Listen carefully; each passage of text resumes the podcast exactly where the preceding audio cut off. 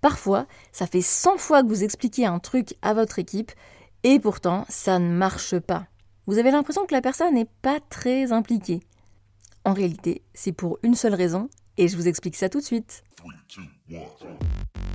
Bonjour et bienvenue sur le podcast Leader Insight, le podcast qui te donne envie de développer tes compétences de leader, que tu sois entrepreneur, dirigeant ou manager. Je te donne des outils pratiques pour booster ton leadership.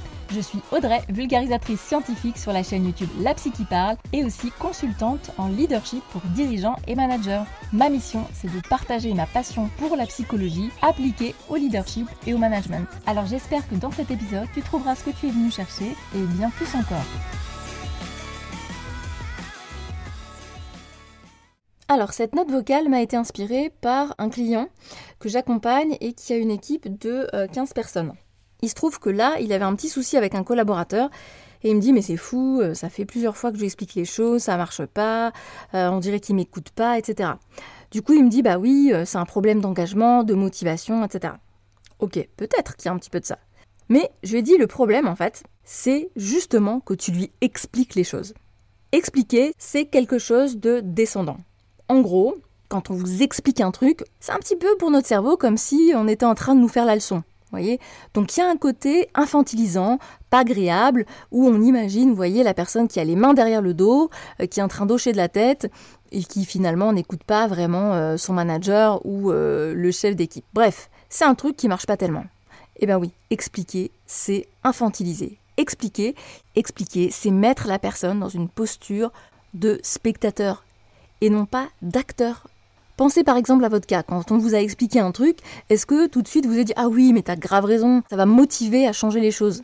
C'est assez rare qu'une argumentation logique, euh, unidirectionnelle fonctionne. Donc le problème quand on nous explique les choses, c'est qu'on a l'impression d'être sermonné, infantilisé. Donc c'est pas hyper agréable. Du coup, c'est pareil pour votre collaborateur. Il va entendre ce que vous lui dites, mais ça va, comme on dit, rentrer dans une oreille, ressortir par l'autre. Donc finalement, il n'y aura pas vraiment d'effet. Qu'est-ce qu'on peut faire à la place? Eh bien l'idée, c'est de rendre la personne actrice. Comment vous allez faire ça? Vous n'allez pas lui expliquer les choses, vous allez l'impliquer. Et oui, manager, c'est pas expliquer, c'est impliquer son équipe. Alors comment vous allez faire concrètement? Donc on se souvient qu'habituellement, hein, on donne les informations, on lui dit tu devrais pas faire les choses comme ça, mais plutôt euh, comme ça.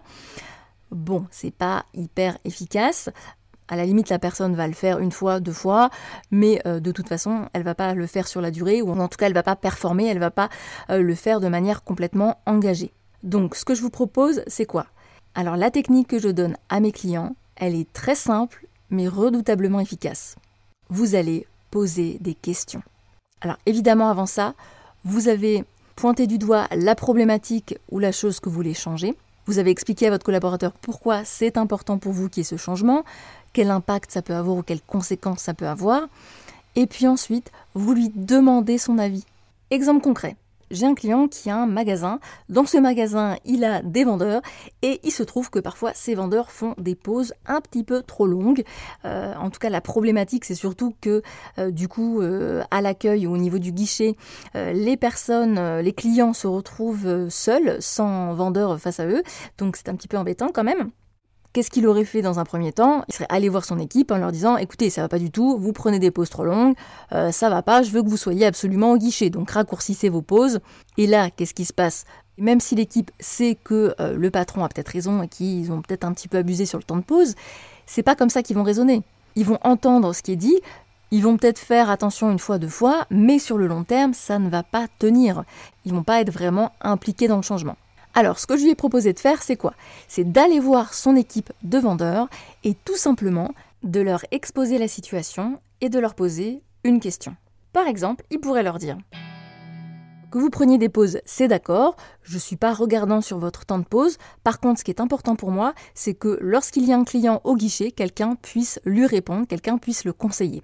Comment peut-on faire maintenant pour que à chaque fois qu'un client arrive, on puisse être réactif au maximum euh, pour lui donner satisfaction, pour répondre à ses questions?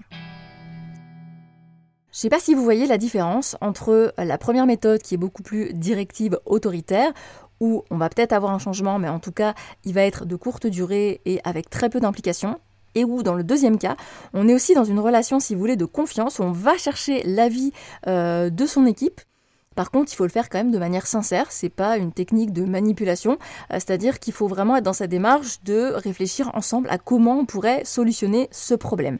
Parce que bien souvent, votre équipe, elle va avoir des idées euh, bah, auxquelles vous ne pensez pas, parce que c'est elle qui est sur le terrain, c'est elle qui connaît euh, très très bien ce qui se passe au quotidien. Donc, allez récupérer de l'info, allez récupérer des ressources auprès de vos collaborateurs. Et donc là, on n'est plus dans l'explication, on est dans l'implication. Vous voulez une équipe engagée.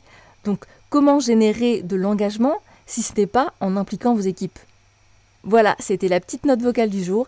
J'espère qu'en ce début de semaine, elle pourra vous aider, que vous y penserez, que vous direz Hey, est-ce que je suis pas en train d'expliquer un truc là?